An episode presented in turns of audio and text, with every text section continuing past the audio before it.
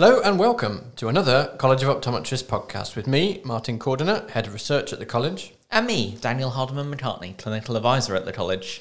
So, Daniel, I can see your face. I mean, your, your real actual face, not on a screen. We're in the same building at the same time. I know a lot of people in the world have done this by now. This is our first time. How are you? It is over two years, Martin. It's been Oh since we've last had a live podcast from College Optom HQ, Central London. And we've moved, like, the building has changed, the room has changed. It's all changed. I've changed, you've changed. We are we are different people. We are different, but we're still here. We're still presenting, whether people would wish it or not. Something like that. Well, just to clarify, we are not welcoming your feedback on that particular issue. Uh, so it's not just one, but two shows uh, we've lined up for you this month. The latest issue of the college's research journal, OPO, is celebrating the work of college PhD scholars, and so we thought we should celebrate as well. So we spoke to doctors Keziah Latham and Jane Macnaughton of Anglia Ruskin University about using comfortable print size for low vision assessment, listening is an estimate of low vision reading parameters, and, as we are celebrating the contribution those scholars have made to clinical developments over the past four decades, what it was like for Keziah and Jane to work together as supervisor and student. And to truly celebrate the many great papers in the issue, we have a second podcast coming out very soon with two more authors telling us about their research. That podcast will feature Paddy Gunn, Principal Optometrist for Education and Training at Manchester Royal Eye Hospital, telling me about his research into optometrist scope of practice in the hospital eye service. And also, I'll be speaking to Emily Charlesworth, Clinical Research Optometrist at the University of Bradford. She's been investigating target refraction and advice provided to cataract surgery patients by both optometrists and ophthalmologists in the UK. While talking to Paddy, it was very interesting to learn the connection between scope of practice, something really on the forefront of lots of clinicians' minds at the moment following the pandemic, and how it relates from both the research aspect in terms of what's happening at the hospitals that he surveyed, but also how that will affect the college policy work in terms of advanced scope of practice following the pandemic. Very interesting. Emily's work is also interesting because her research is saying that actually optometrists can do as good a job as ophthalmologists in having a consent conversation, information conversation as early a point as possible. But the spoiler is, will commissioners provide the funding for optometrists to be paid to do that? We haven't had a cliffhanger before. That's great. Lovely stuff. So, if you enjoy these chats, then why not check out these and many other fascinating papers, past, present, but sadly not yet future, uh, from all of our journals, and all free to all members via the college website. So, Daniel, Patrick Gunn seems to be universally known as Paddy and didn't mind us doing the same. So, this brings me to nicknames. Have you had nicknames, Daniel? I have had nicknames, Martin. Will, will, Would you like to share any of them? So, so, so, so, so Dan, Yes. Dan the man, Yeah. Danny, Dan. And something that I can't say. And there's another cliffhanger. I can't believe this. And what about you, Martin? Any Well, nicknames? yes, there was a time at university when indeed still with some friends where basically any M name, C name goes. So Marlon Cortina, Mitch Castanero, Manuel Hefether uh, with a C. Um, all, they're all on the table, and you can you know you can have anything. Uh, Mitchos Konstantinopoulos, it's, it's fine. I will answer to them all. And in terms of your initials being MC, Yep. is there any connection between that and your love of radio? Oh, if only, Daniel. If only, not quite. Uh, but Marlon still works as a pseudonym for strictly, I must clarify, legal purposes. Anyway, enough of this. Let's get to our chat with Keziah, Kez, and Jane.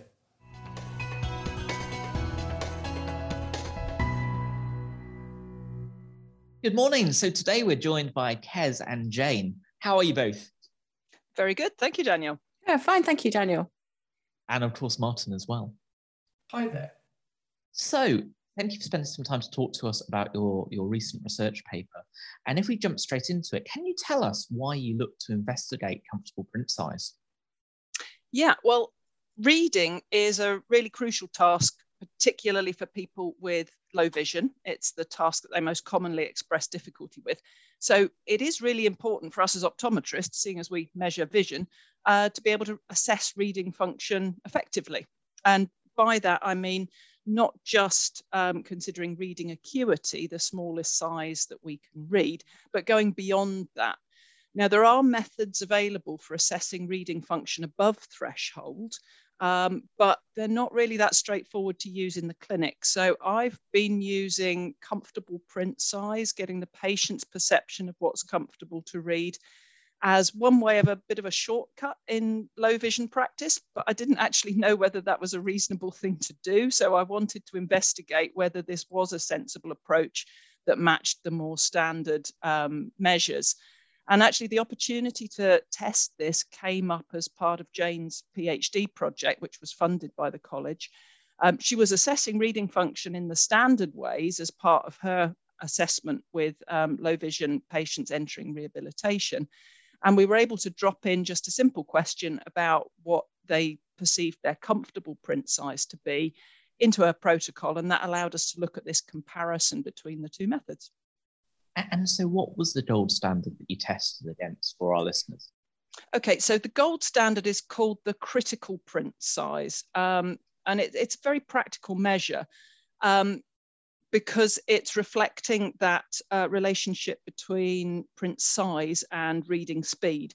If I can just try and draw a sort of a, a audio graph for you, um, if you plot reading speed on the y-axis, of a graph and print size on the x-axis.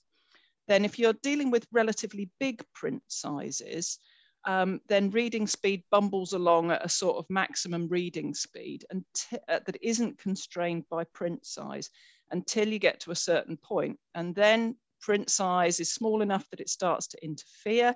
Reading speed starts to drop and it carries on until you get to the smallest size that you can read, the reading acuity. But that knee point in the graph where print starts to become dependent, uh, reading speed starts to become dependent on the print size, that's called the critical, critical print size. So the value of that point on, on the reading curve, if you like, is that it's the smallest print that you can read at maximum speed. So it's where you want to aim for in a low vision assessment, potentially with magnification, um, for sustained or fluent reading tasks because you don't want to be reading for any sort of duration um, a print size that's only just readable. It, it needs to be bigger around, around this critical print size. Um, but to measure that with standard methods, you need to time somebody's reading speed over a whole range of print sizes and then determine which of those is the critical print size. And that takes time to do in a standardized way from a practice level, the critical print size is undoubtedly really important as a measure when prescribing magnification to our patients, as Kez says. But as it is time consuming, not all of us who, who offer low vision uh, solutions may have that available chair time, let alone those specialist charts that we need to determine that critical print size. So by simply asking people which is the smallest print size that is comfortable for them to read is a rather attractive alternative. And it also changes our focus from measuring the clinical to working more with the functional. And what is also really useful is that our patients actually understand what we mean by comfortable or what is comfortable for them to read. And it avoids the need for them to continue reading right to the limit of their ability, which for some people with a visual impairment can be really difficult to achieve, both emotionally and practically. And so, to our listeners, who many of whom are based in primary care, how useful really is the, the concept of acuity reserve? Really useful. And it's the basis upon how we find our starting point when prescribing magnification. So, going back to Kez's comments about the fact that we don't want to be reading right on the limit of our vision, our reading acuity, this might be okay just for a moment, but we would not be able to sustain that for any length of time, and certainly not for fluent reading. So we need a buffer. Uh, we need some acuity in reserve. So if we make the print bigger around our critical print size rather than the limit of our vision, then we have that buffer.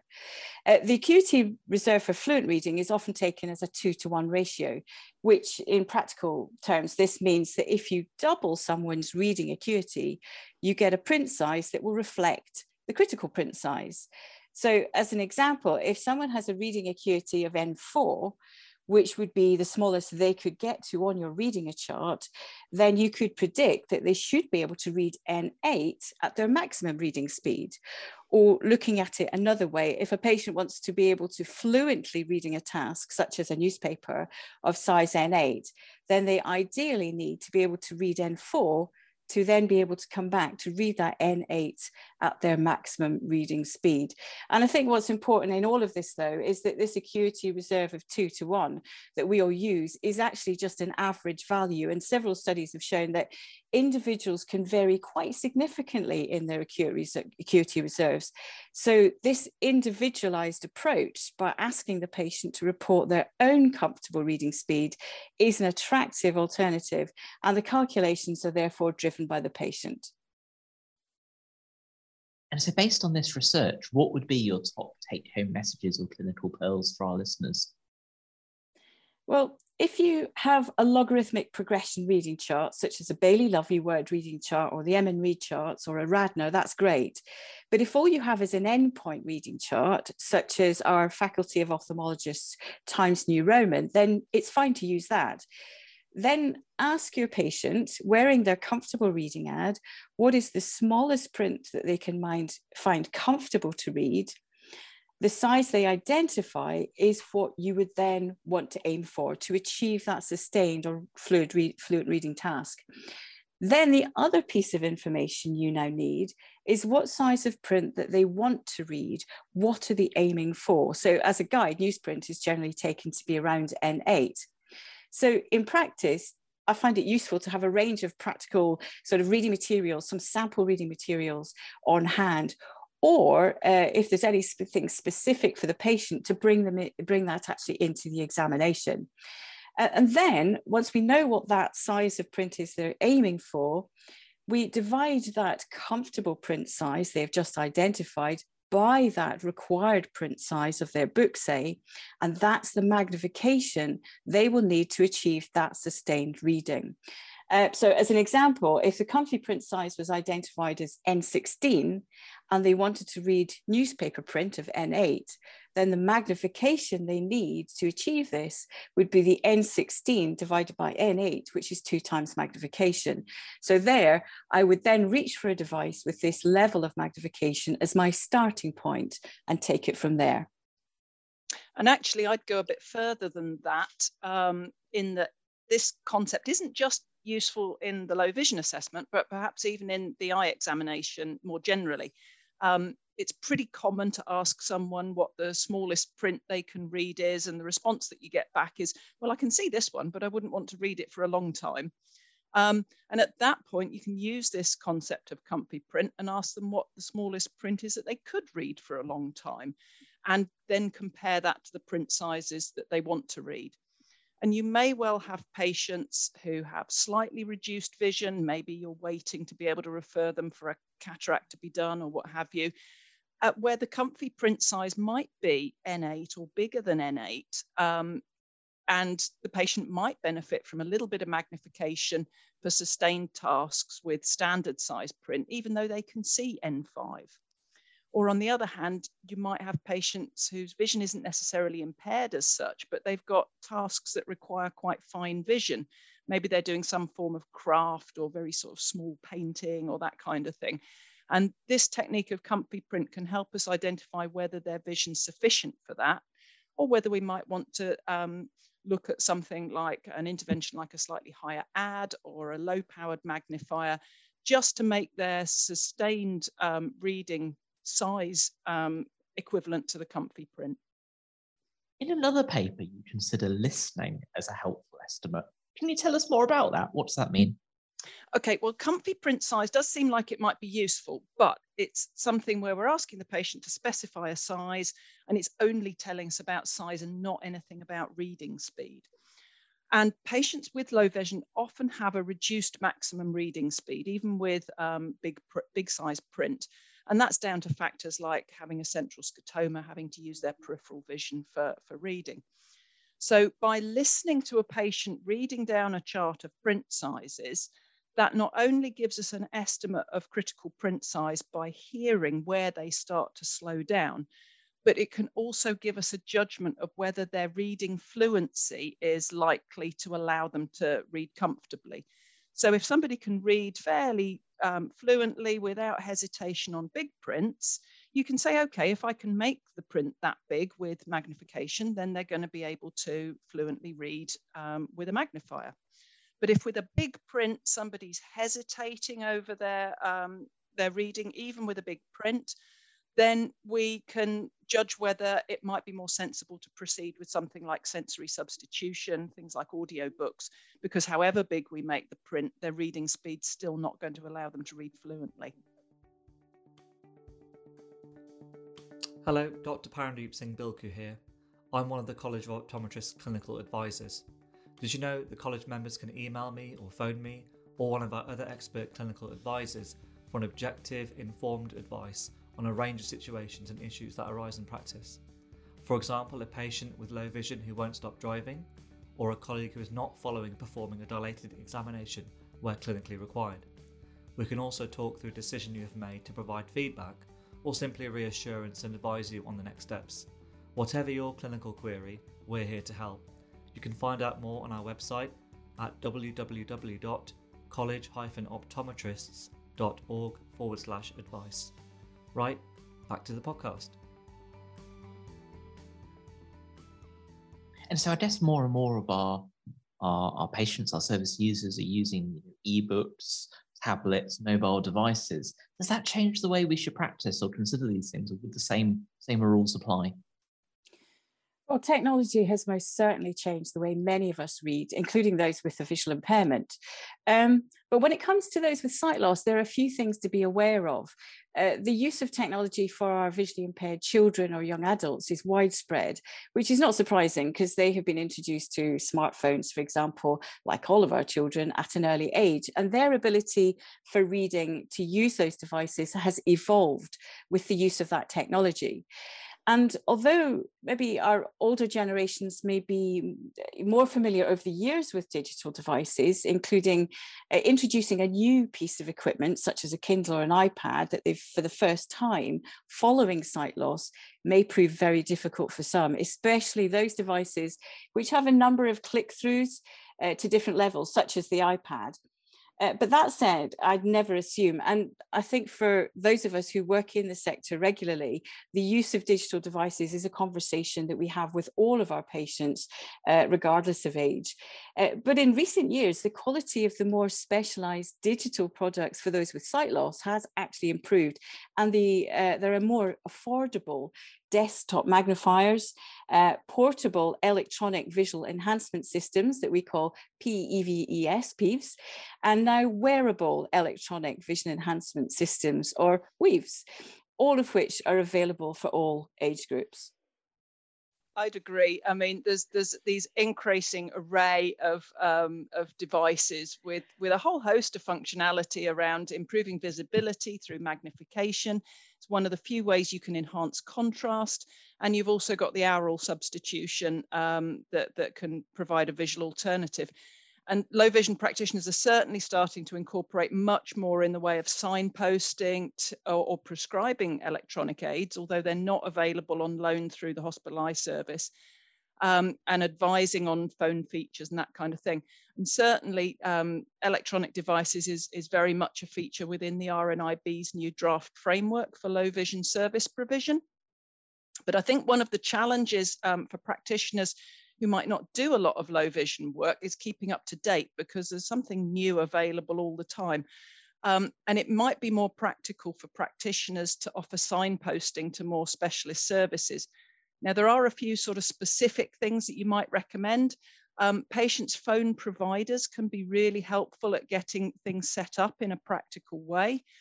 There are some um, national charities that have specific tech support lines. You've got the RNIB um, Technology for Life team, and you've also got the Macular Society Connect by Tech service that are worth mentioning. And then, of course, there will be local resources as well. Um, your local voluntary society, your local ECLO, the eye clinic liaison officer, or your rehab workers locally that you may be able to signpost your, your patients to for really up to date information. There are lots of really helpful resources there, and actually, we're trying to do links to those next to the podcast. I guess on a, on a very brief related note, digital exclusion throughout the pandemic, we've been asked to use more and more services like the access banking via devices, are, are we seeing more digital exclusion of the visually impaired community? Yeah, I think that is an issue. I mean, we know that visual impairment affects more older people. Just um, to give you some stats, 70% of those on, on the sight impaired or severely sight impaired register are 65 years or, or older.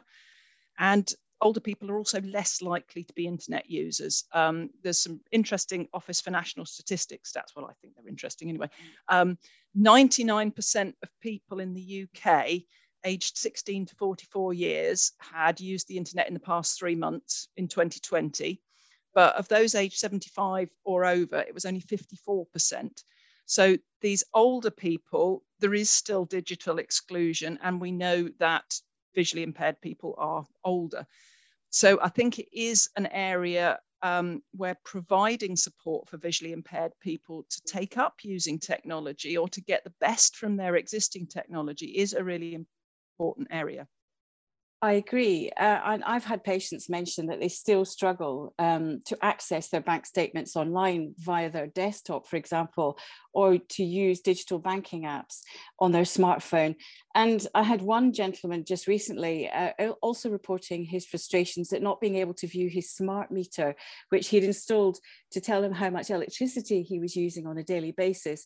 So whilst this uh, the Disability Discrimination Act is there for our patients with sight loss regarding accessibility for information, there are certainly plenty of examples where digital accessibility is still a problem. I mean, I struggle to find my bank statement, so I cannot imagine how difficult it would be if you had those extra barriers.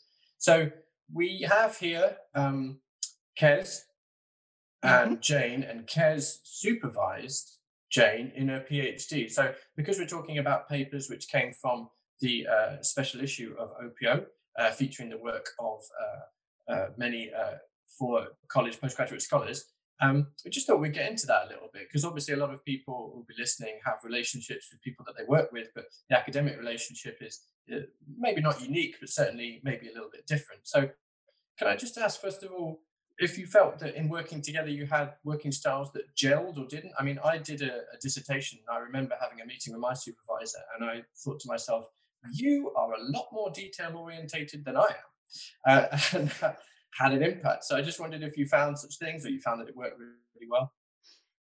Um, I, I, think in in the particular case of Jane and I, we we um, we've known each other for a fairly long time through through the low vision um, through low vision circles, shall we say? I mean, we know optometry is a, is a small world, and low vision is perhaps an even smaller world.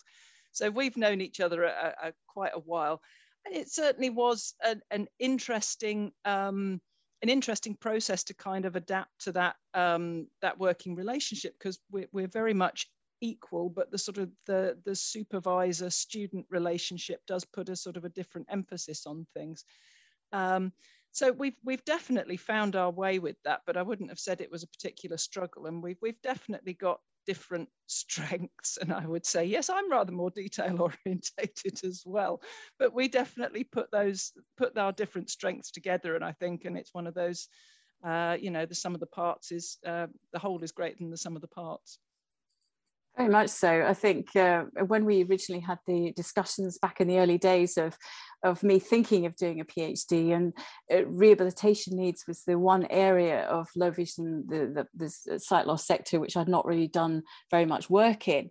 Uh, it just seemed to progress quite naturally to come up with the the idea and the concept of doing this particular project so uh, and also i think being slightly older, shall I say, I'd hit that sort of midlife crisis and uh, I wanted to do something different. And this was, as I said, one of the areas of low vision I hadn't really done any work in. And working alongside Kez just seemed to be quite natural, to be honest. And we don't really think we had any issues. Uh, certainly, there was no personality clashes there. Uh, uh, and I think we benefited each other in some ways because I came from working in the sight loss sector for a good number of years, in fact, my entire career.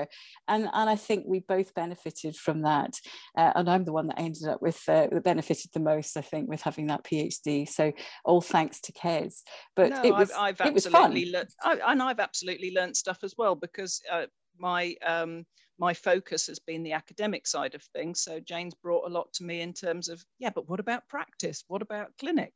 Um, and so those those different emphases have been have been really helpful, I think.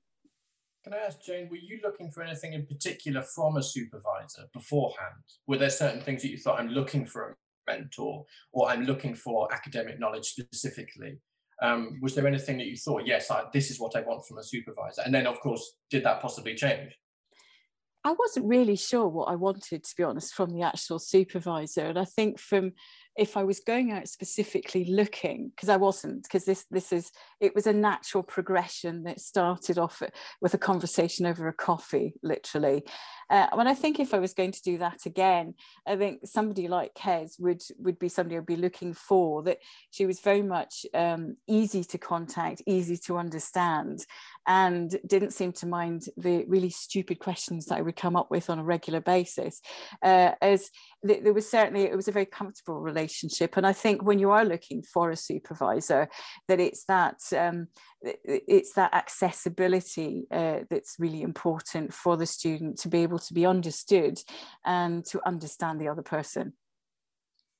And Kez, can I ask, have you ever been in a situation, or do you could you conceive of a situation where you would, in sort of thinking about whether you were going to supervise someone, that you think maybe this just doesn't quite work or doesn't quite gel? Or do you think you're always able to sort of say, look, we can find a way, we can make it work? Or do you think that the sort of nature of the relationship is important enough for that to be a factor? Um, um, I've I've never had a relationship with a with a PhD student break down. I don't think. I don't think anybody. I'm hoping nobody's going to come back on this and go, oh, well, what about this this time?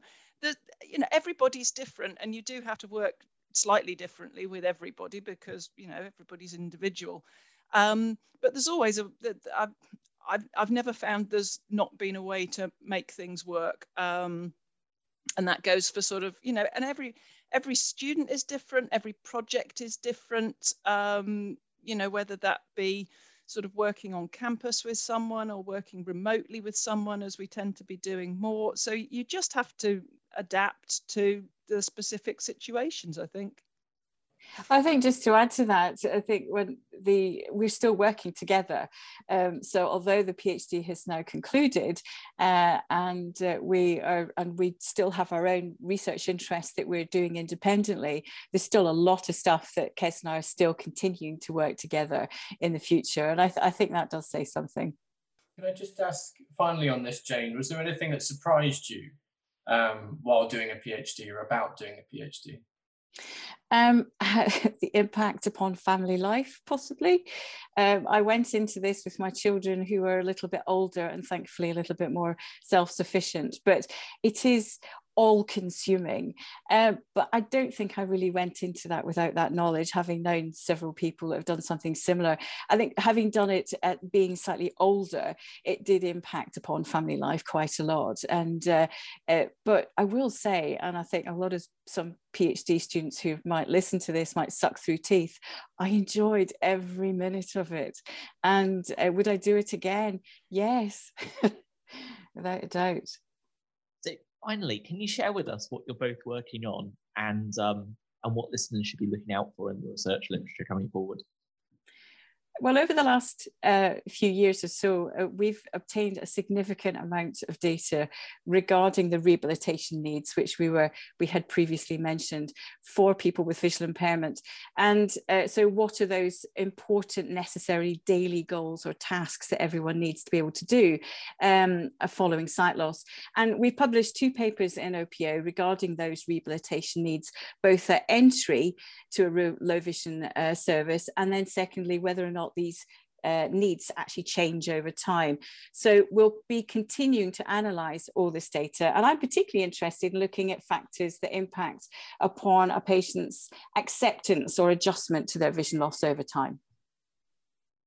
And in terms of what, what I'm doing, um, we're also doing some further work on these uh, reading parameters now that we've identified, sort of provided proof of concept that they're, they're potentially relatively clinically useful. We're digging into the detail around um, repeatability and validity so that we can say a bit more about, about these parameters.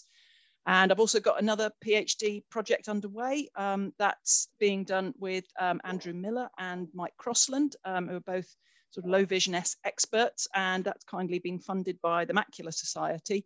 And we're looking at the real world benefits of these uh, wearable electronic low vision aids, which we're terming Weavers. so that is Kez Latham and Jane Macnaughton. Thank you both very much. Really interesting conversation. Pleasure. Thank you.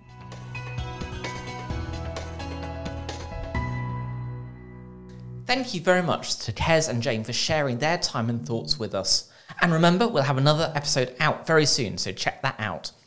If you'd like to get in touch with us, or indeed Marlon or Manuel, then you can do so at the email address in the show notes. You can also like, rate, and subscribe to the podcast, or you cannot.